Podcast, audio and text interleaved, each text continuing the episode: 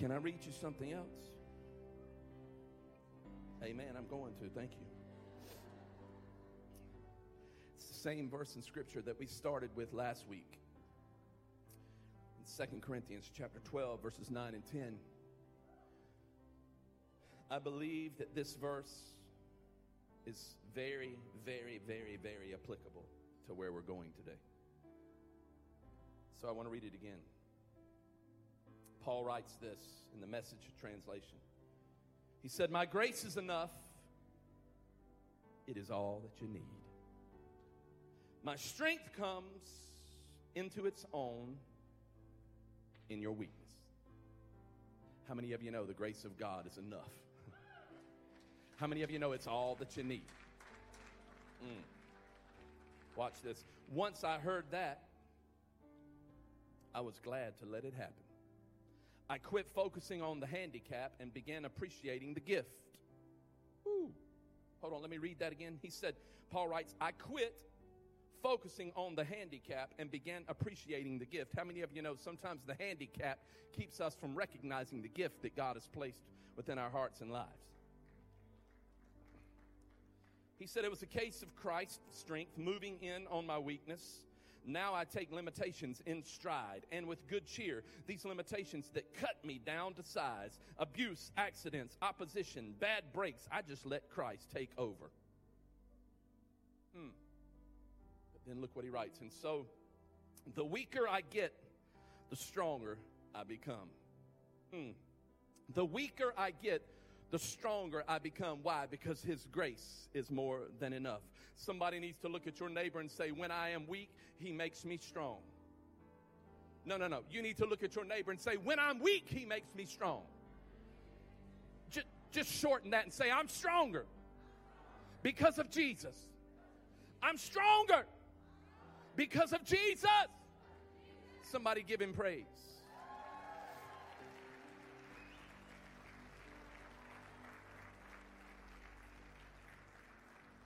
Now, look at your neighbor and give to them the title of today's message. Who is this? Give it to him in question form. Who is this? Look at somebody else and say, Who is this? Want to see today where the word of the Lord is going to take us the life changing, life giving word of the Lord that causes grace to explode on the scene in the midst of our weakness. When you feel like you are helpless, there comes the grace of God to give you help. When you feel like you're hopeless, there is the grace of God to give you hope. Has anyone in this place ever experienced that kind of grace? Can anybody in this place help me praise a God for the gift of grace? Has anybody ever been tired and the rest of Christ fell down upon you? Then somebody help me praise him.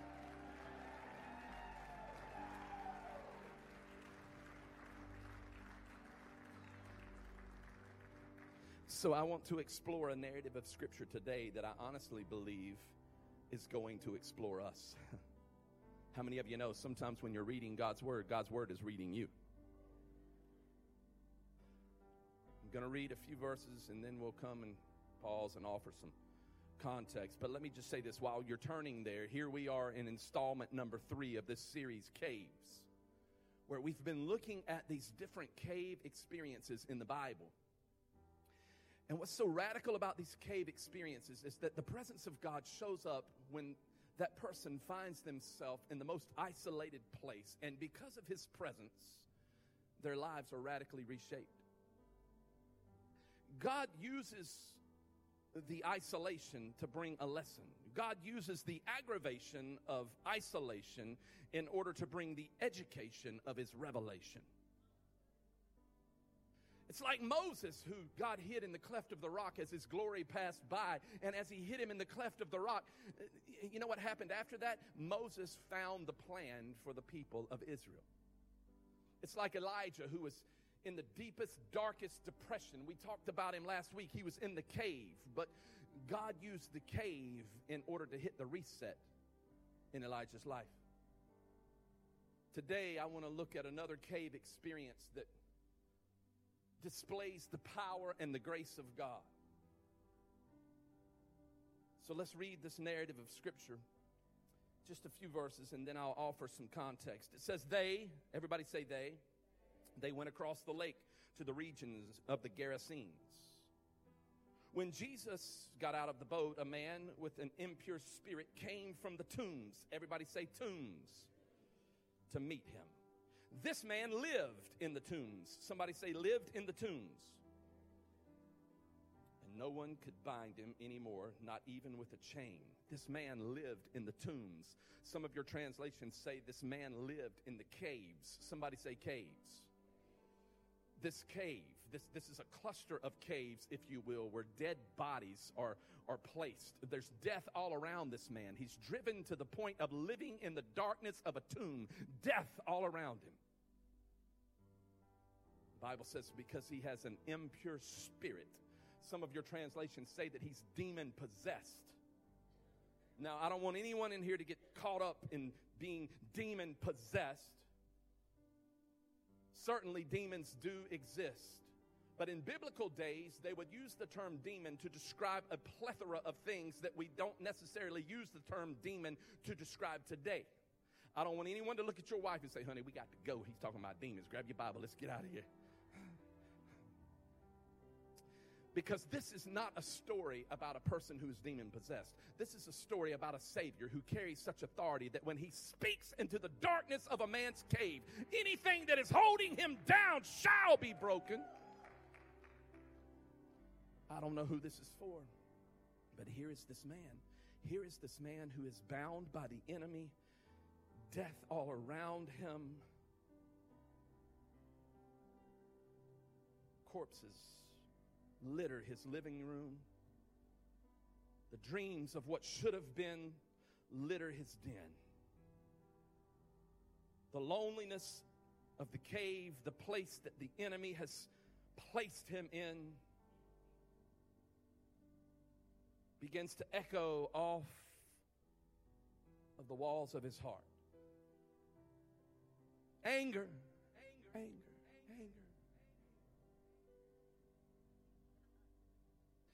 Bitterness. bitterness.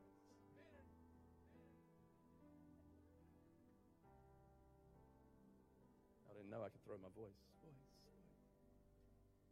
Resentment. These chains.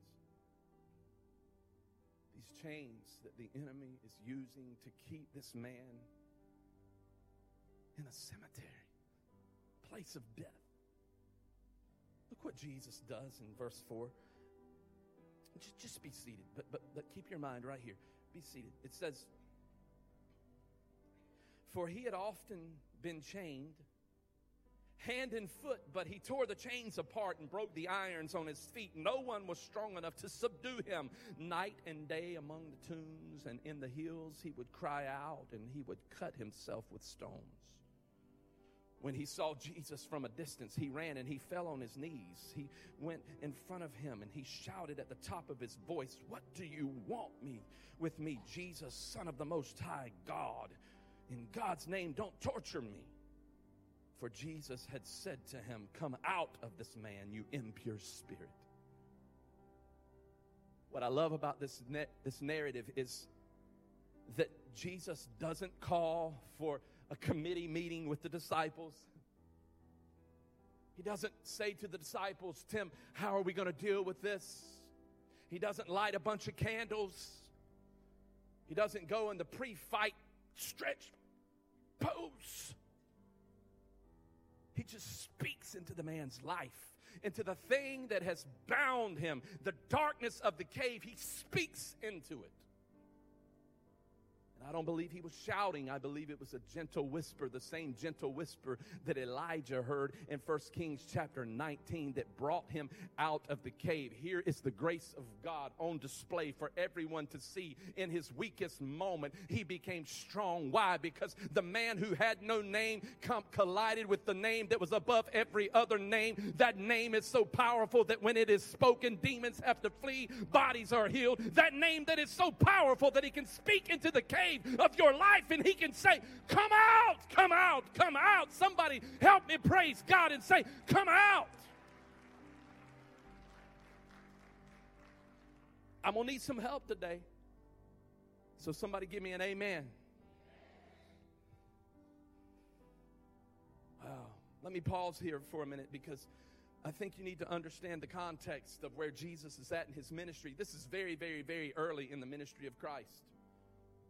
Mean, Jesus is just now starting to preach this message. He's He's chosen the 12 disciples. The 12 disciples don't even really know who Jesus is. They're following Jesus, but they don't really know who he is. It's very early in the ministry. They're just, they just have rough edges and they're just following around like, who is this Jesus? They're like, we know we're a part of the crew. Yeah, West Side. But they have no clue as to what crew they're really a part of. Jesus is dropping dimes and parables and preaching and healing people. And, and the name Jesus is beginning to circulate amongst all of the village people. And they're talking about Jesus. Who is this Jesus? Who is Jesus? Who is this Jesus? And as his notoriety is beginning to elevate, thousands of people gather around Jesus. Every time he comes out, they're there. But something strange happens when his notoriety begins to go to that level. Something that you need to understand because without understanding what happens in chapter 4, you really will not understand what Jesus is doing in chapter 5. You see, in chapter 4, just back up with me to chapter 4, verses 35 and following. Here's what happens it says, That day, when evening came, he said to the disciples, let us go over to the other side. Somebody say, the other side. Jesus says, Let's go over to the other side. We've got some work to do. Now, at this moment, the disciples are seeing all of these crowds of people who gather around Jesus every single time he comes out, every time he gives a parable, every time he preaches, every time he performs a miracle. Thousands of people. So, you know, the disciples are like, okay, if we're going to the other side, then that means that there's not going to be thousands of people over there. There's going to be tens of thousands of people because he wouldn't leave all of these people. But then something happens on the way to the other side. It says in verse 36 leaving the crowd behind, they took him along just as he was in the boat. There were also other boats with him. A furious squall came up, and the waves broke over the boat so that it was nearly swamped. Jesus was in the stern, sleeping on a cushion. The disciples woke him up.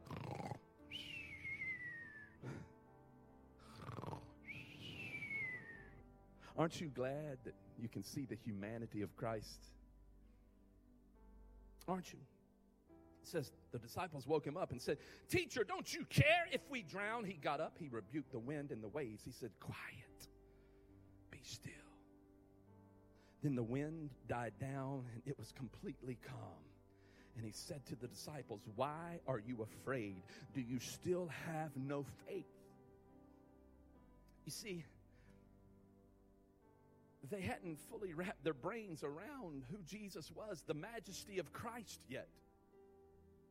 They hadn't fully wrapped their brains around who he was, that all of creation must listen to his voice. And so we see that in verse 41. It says they were terrified and they asked each other, Who is this? Somebody say, Who is this?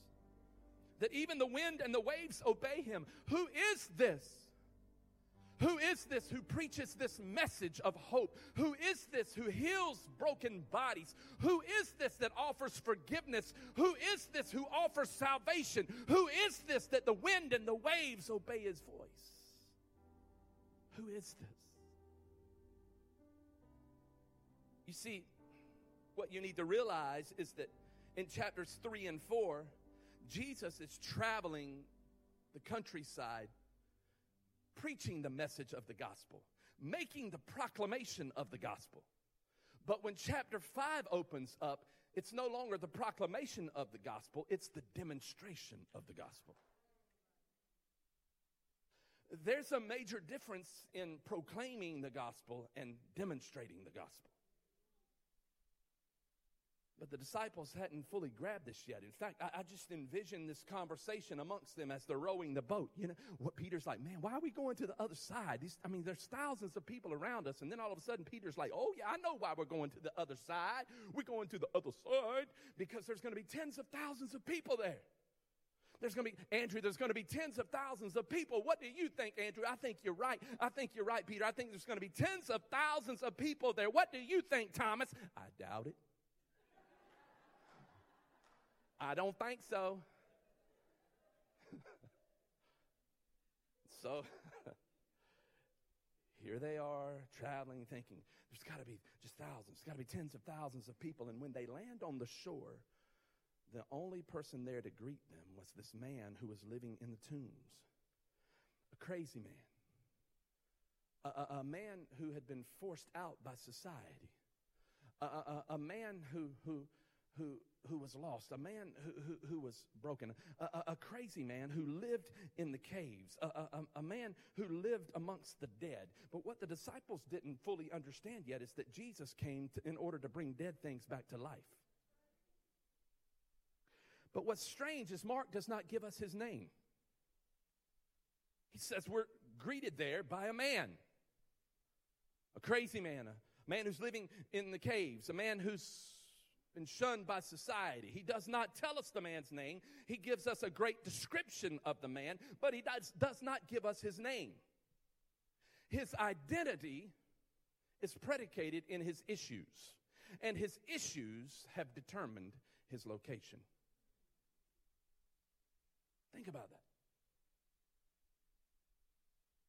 Why is it that sometimes people can determine our location based upon what they say is wrong with us? Or what they think is wrong with us? Hello? Why is it that people can determine our location based upon who they say we are? Maybe you haven't been forced to a physical cave. Hear me. But maybe you're living in the cave nonetheless because of something that someone has said to you, about you, or is doing to you, and therefore you've become a permanent cave dweller. And the Bible says a man came out of the tombs to meet Jesus there. Why? Because nobody else would meet him there. Nobody else would meet this man there. In fact, Peter is telling this story through Mark. Mark is sitting down with Peter, and Peter's recalling all of the stories, and he's giving them to Mark. And Peter doesn't even know that man. Only the only way Peter is identifying this man, if you will, is through his condition, not by his name.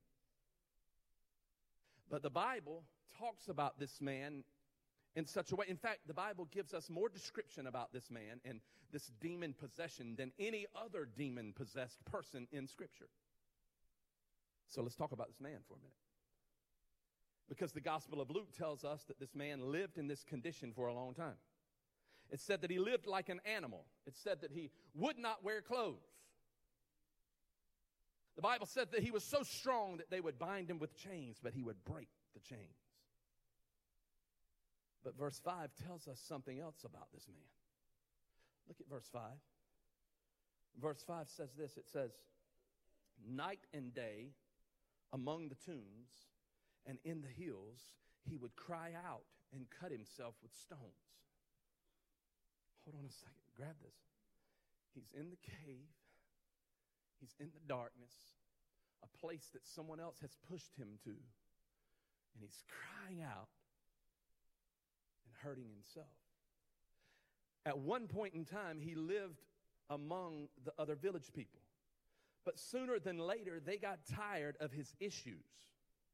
And they would try to bind him with chains. And when that didn't work, they drove him out of town into the caves, into the tombs, into the cemetery, so that if he was going to hurt someone, he could only hurt himself the external issue in his life caused society to say, This is the location that you must live in. Hold on a second. Would it not be crazy if you came to church and the seating arrangement was determined by the issues in your life? Can I get a hello? Oh, you have some financial troubles? your seat's in the balcony, and here's your chain. Oh, you're, you're going through a divorce? Your seat is on the very back row, and here's your chain. You've got some relational difficulties. Your seat is on the second to the last row, and here's your chain. Oh, you have some depression in your life. You are in seat number 332. Don't touch anyone just in case that's a demon. and here's your chain. Oh, you're battling an addiction, then you're in the overflow. We don't do that at this church. Why? Because that's not what Jesus did. Jesus says was on the shore and the man came to him. Hold on a second. The physical manifestation of the man's issues was obvious for everyone to see. Therefore, they pushed him to a region, the, the tombs, the caves. You see, maybe the issues in your life are not manifesting themselves in a physical way so that everyone can see them, but nonetheless, you have some internal chains and caves that you're dealing with. Lord, have mercy. The cave of insecurity, the cave of your past, the cave of sin, the cave of fear,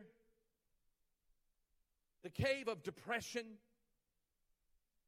the cave of anger, the cave of bitterness, resentment, that dark place. And the problem is you're dying on the inside while you're trying to hold it together for everyone on the outside. No one knows what you're going through on the inside because you're smiling on the outside, but on the inside, you're dying. You can come to church and on the outside it looks fine, but on the inside you're dying. You can be close to the Messiah, but yet still missing what the Messiah is trying to do in your life. You can come to church and lift up your hands and be close to Jesus, and, and, but, but yet still miss what God is doing because of what's happening on the inside. What's happening on the inside, the cave in your life, has caused you to miss what it is that God is trying to do in your life. And you can be near the Messiah, but yet still living in the cemetery. Don't you find it strange that Jesus said to the disciples, Let's go over to the other side? Because we have some work to do. And when they get to the other side, it's one individual. But on the journey, from the other side to this side, Jesus had to deal with some caves that were so present in the disciples' lives that it didn't show necessarily on the outside until it began to manifest itself on the inside, and they were terrified the wind and the waves blew up, and Jesus said, Why are you so afraid? Here they are, experienced fishermen on the sea all of the time, but the Messiah is right there with them, but yet the fear is still overwhelming them. So close to the Messiah, but yet still overwhelmed by the cave of fear that's inside of them. Experienced fishermen, but yet still overwhelmed by the cave of fear. Some of you are experienced churchgoers, but yet you're overwhelmed by the cave of fear. And the Bible says the man went out to meet Jesus there. I wrote this down. I'm going to share it with you. The thing that breaks you free from the cave is your willingness to come out in order to be intimate with the Savior. You have to be able to answer the question who is this? You can't just have a knowledge of who Jesus is, you've got to have an intimate knowledge. You, you got to know Christ. It is your ability to know Christ that enables you to throw off the problems of this world and grab hold of the promises of His Word. Lord have mercy. It is, it is that, it is that, that knowing Jesus Christ that enables you to come out. Some of you need to come out. Some of you are overwhelmed by the cave of fear. It's time for you to come out. Some of you are overwhelmed by the worry and anxiety in your life. Somebody look at your neighbor and say, Come out. You see, the enemy had pushed this man to a certain region. You can only live the cemetery. That's what the enemy said. He said, That is your destiny. But Jesus didn't see him the same way that the enemy did. The enemy saw him according to his brokenness, but Jesus saw him according to his healing. The enemy saw him according to his chains, but Jesus saw him according to his freedom. The enemy saw him according to his destruction, but Jesus saw him according to his salvation. Jesus will chase after you. He'll tell you to come up, get out of the grave because I'm here for you. Good God Almighty. Somebody help me preach up in this place.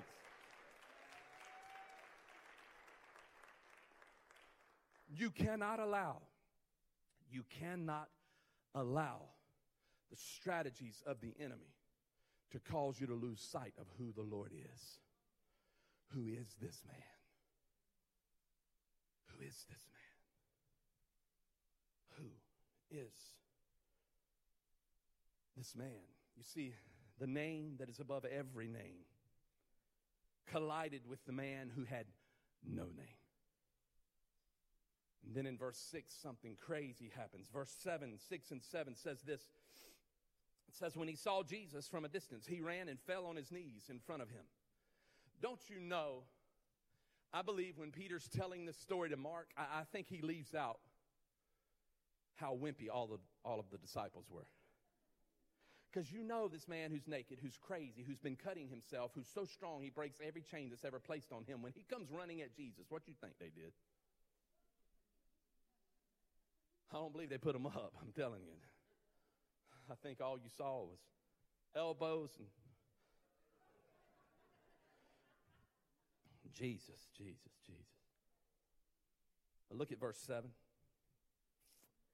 He fell at his knees in front of him. He shouted at the top of his voice, What do you want with me, Jesus, Son of the Most High God?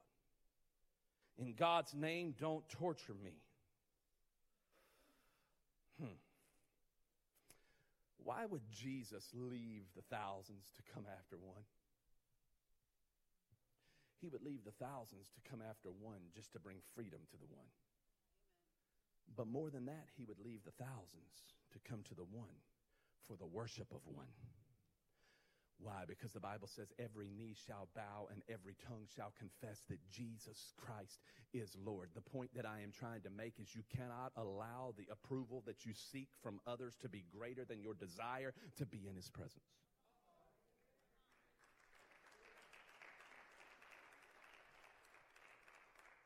Verses 8 and 9. Watch this. Watch this. Verses 8 and 9. It says, for Jesus had said to him, Come out of this man, you impure spirit. Then Jesus asked him, What is your name? My name is Legion. He replied, For we are many. Now, think about this with me for a moment. Here is Jesus, the Son of God, the creator of the universe, part of the Trinity who knows everything, created everything, why do you think he's asking him what his name is? He knows. But he's doing this so that the disciples will understand the extent of the problem. He said, My name is Legion.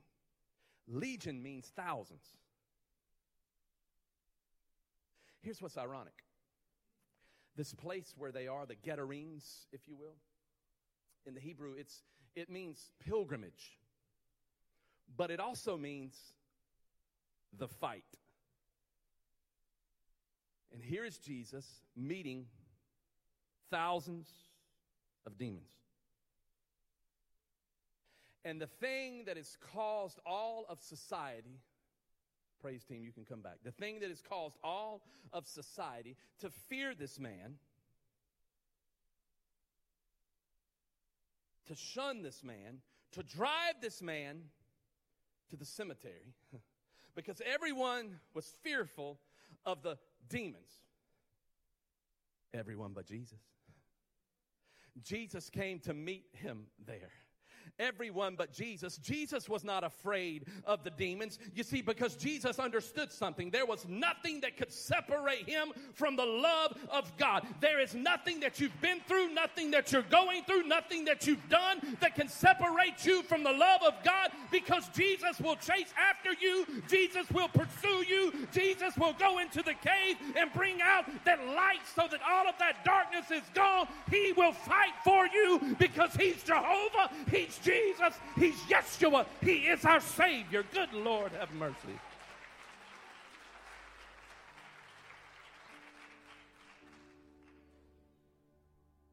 Somebody say, Lord, have mercy. I love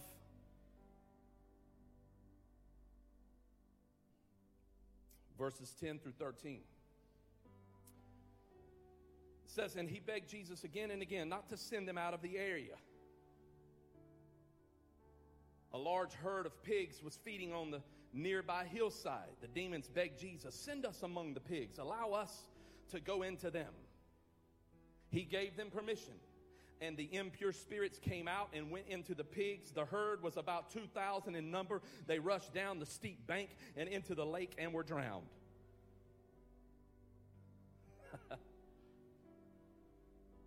What a waste of pork chops.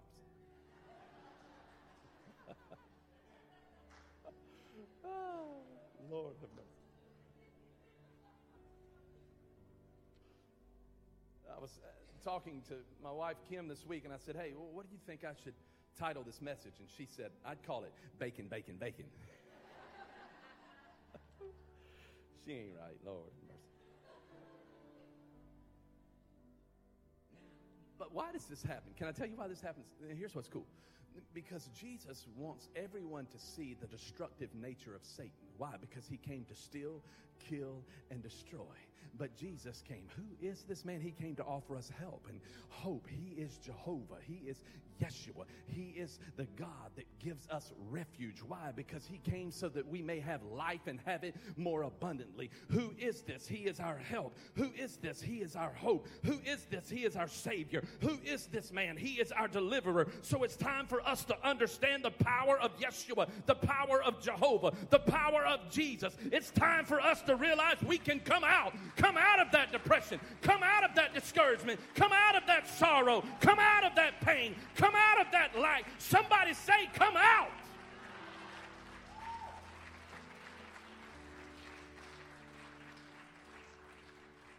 Verses 14 through 17. Watch this. It says, Those tending pigs, they ran off and they reported this in the town and the countryside, and the people went out to see what had happened. When they came to Jesus, they saw the man who had been possessed by the legion of demons sitting there, dressed now and in his right mind, and they were afraid. Those who had seen it told the people what had happened to the demon possessed man and told about the pigs as well. When the people began to plead with Jesus, then the people began to plead with Jesus to leave their region. Isn't it ironic that the demons wanted to stay, but the villagers wanted Jesus to leave?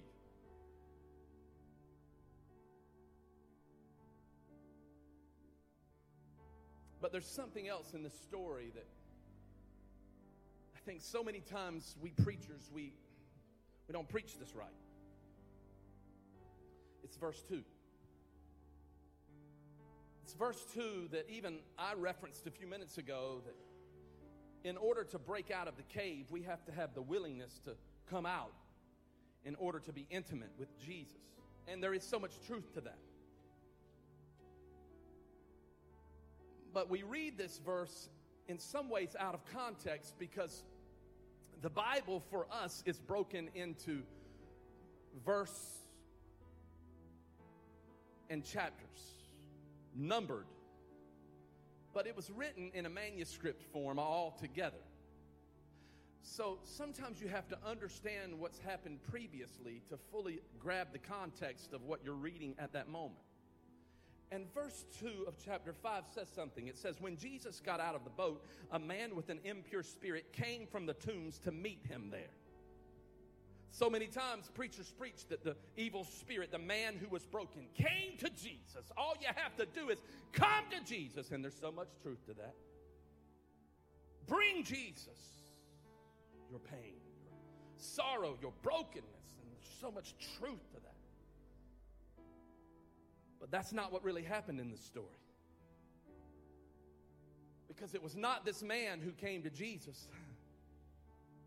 Jesus began the journey to the man the day before when he said, Let's go over to the other side. The point that I am trying to make is you don't have to be a cave dweller. You need to understand that Jesus knows where you are. No one else can define who you are. No one else can tell you what location that you need to live in. No one else can tell you what's wrong with you because Jesus has the ability to chase you down and to come after you, break you out. So it's time for you to come out, rip off those chains because the enemy is under your feet.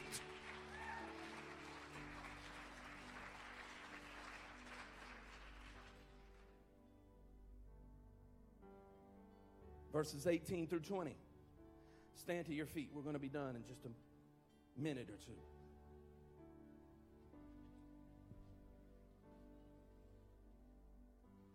Verses 18 through 20 says this As Jesus was getting into the boat, the man who had been demon possessed begged to go with him.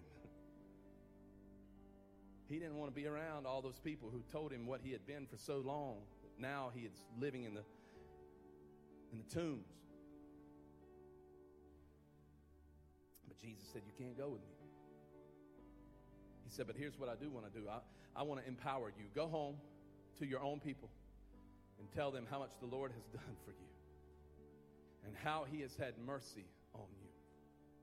So the man went away and began to tell everyone in the Decapolis how much Jesus had done for him. And all of the people were amazed.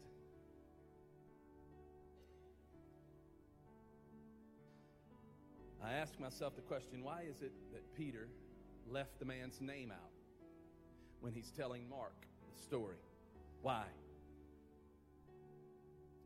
Then I realized because it's not significant.